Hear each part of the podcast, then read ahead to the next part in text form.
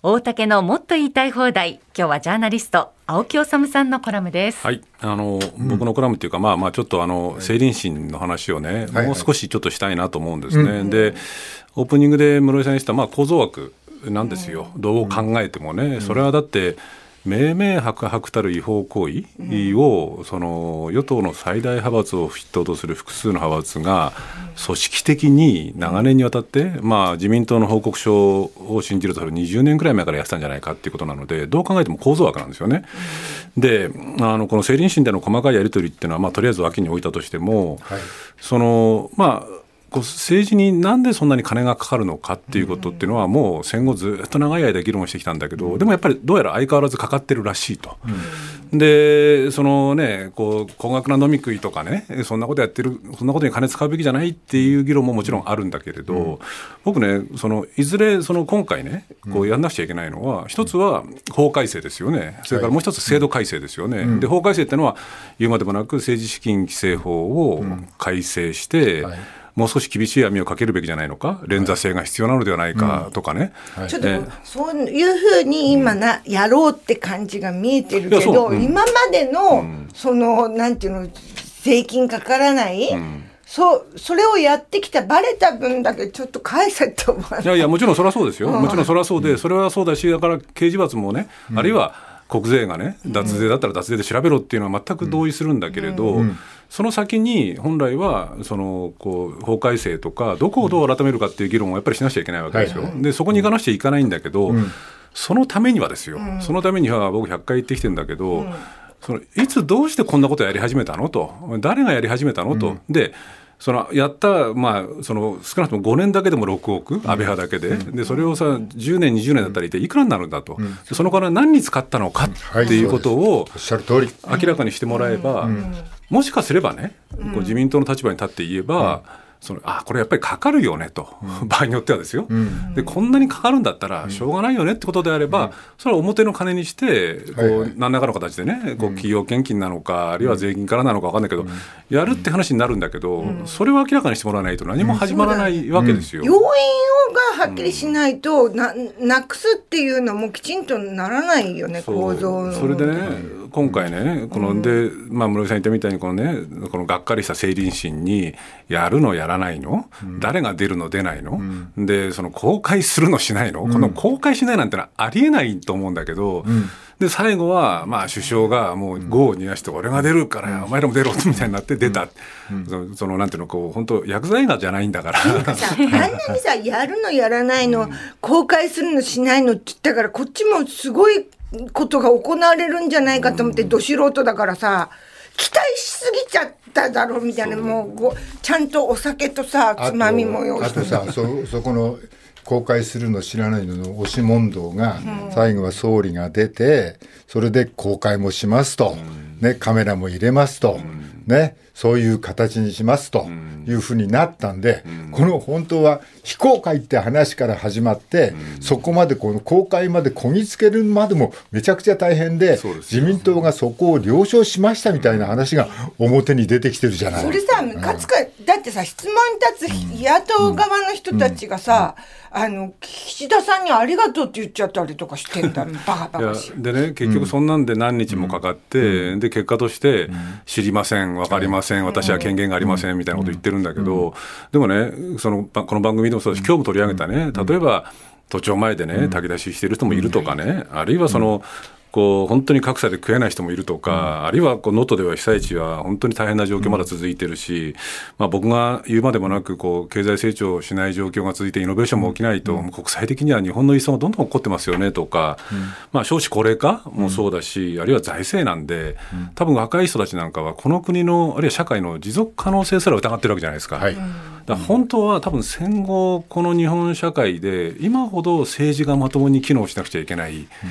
あるいは機能してほしいと願っている人が多い時代はないと思うのに、うん、こういう状況ですよね。うん、で僕ねこれ、まあ、僕きれい事あんまり言うつもりないんだけど、うん、その保身っていうのはね、誰にでもあるじゃないですか。自分の身を守りたいと、はい、自分の地位を守りたいっていうのは僕は誰にでもあるので。ただ今回のその政倫審とかあるいは政倫審に至る過程を見ているとそのある種ね政治ってこれもきれい事かもしれないけど、確かに保身の気持ちはそれぞれあるけれど誰にもあるけれども、でもやっぱり市民国民のために自分の身を投げ打って、やっぱりなんか世の中を変えていこうっていう志を多少なりとも持った人の集まりが僕は政治だと思うわけですよ。でも少なくてもこうこの一連のこの裏金問題を見る限り、その上層部はもちろんですよ、あの安倍派の幹部与党の幹部はそうだけど、下からもそういう声がほぼ見えてこないっていうのは、この国の政治のなんていうんですかねこう絶望感無残さ、はい。みたいなのってなんかもう行き着くところまで行き着いちゃったなっていう感じがしちゃうんですよね。えー、と青木さんがおっしゃった、まあ、この缶が、ね、何に使われたのかとか、表はね、うなぎ食ったとか言ってると、ね、でも本当はこの金に何に使ったんだと、えーそれからこの金だけじゃなくて、あのなんていうの、寄付で寄付金が集まって、ね、活政策活動費、これ何に使ってるんだと。だ本当のことが一回も出てこないわけだよね。それで、でも今まで地方を見てると、地方はもう金かけ放題なわけだよ。もうだから、ここの選挙に出るのには、この人に話を通してみたいなことが普通に行われて、そこにもう金がかかってることはもう、まあ、あの河合さんの例を見ても見え見えなわけだよ。まあ市議とか、なんていうのその県議とかにね、こそうそう。金を渡いやそれだけどそう当たり前みたいにしてない人間もいるのきちんと。いやいやいや。うちはしてないよはっきり言って。いやだからいっぺんに話いやだからされても自民党の話してんだよ。ね、あの、ね、まあ野党に金があるかないかはまあちょっとひとまず置いといての話だよ。でそれがそのだから逆に金のかかる選挙に持ち込めば、金のある方が有利じゃない。そういうことです。で金のある方に持ち込むんだったらそのさっていうの寄付金だとか、死ぬほどあって表も裏も全部突っ込んで、このなんかこうつづ裏裏まで浸浸透しててそれが地方の親父たちも全部それが当たり前のことのようにそういうもんだよねってこう納得してきてやってきた、もう根本的な問題だよね。そうですよね。か、その選挙ってさ民主主義にとってすごく大事なものだからさ神聖なもんじゃなきゃいけないじゃん。だからルールってさもう決まって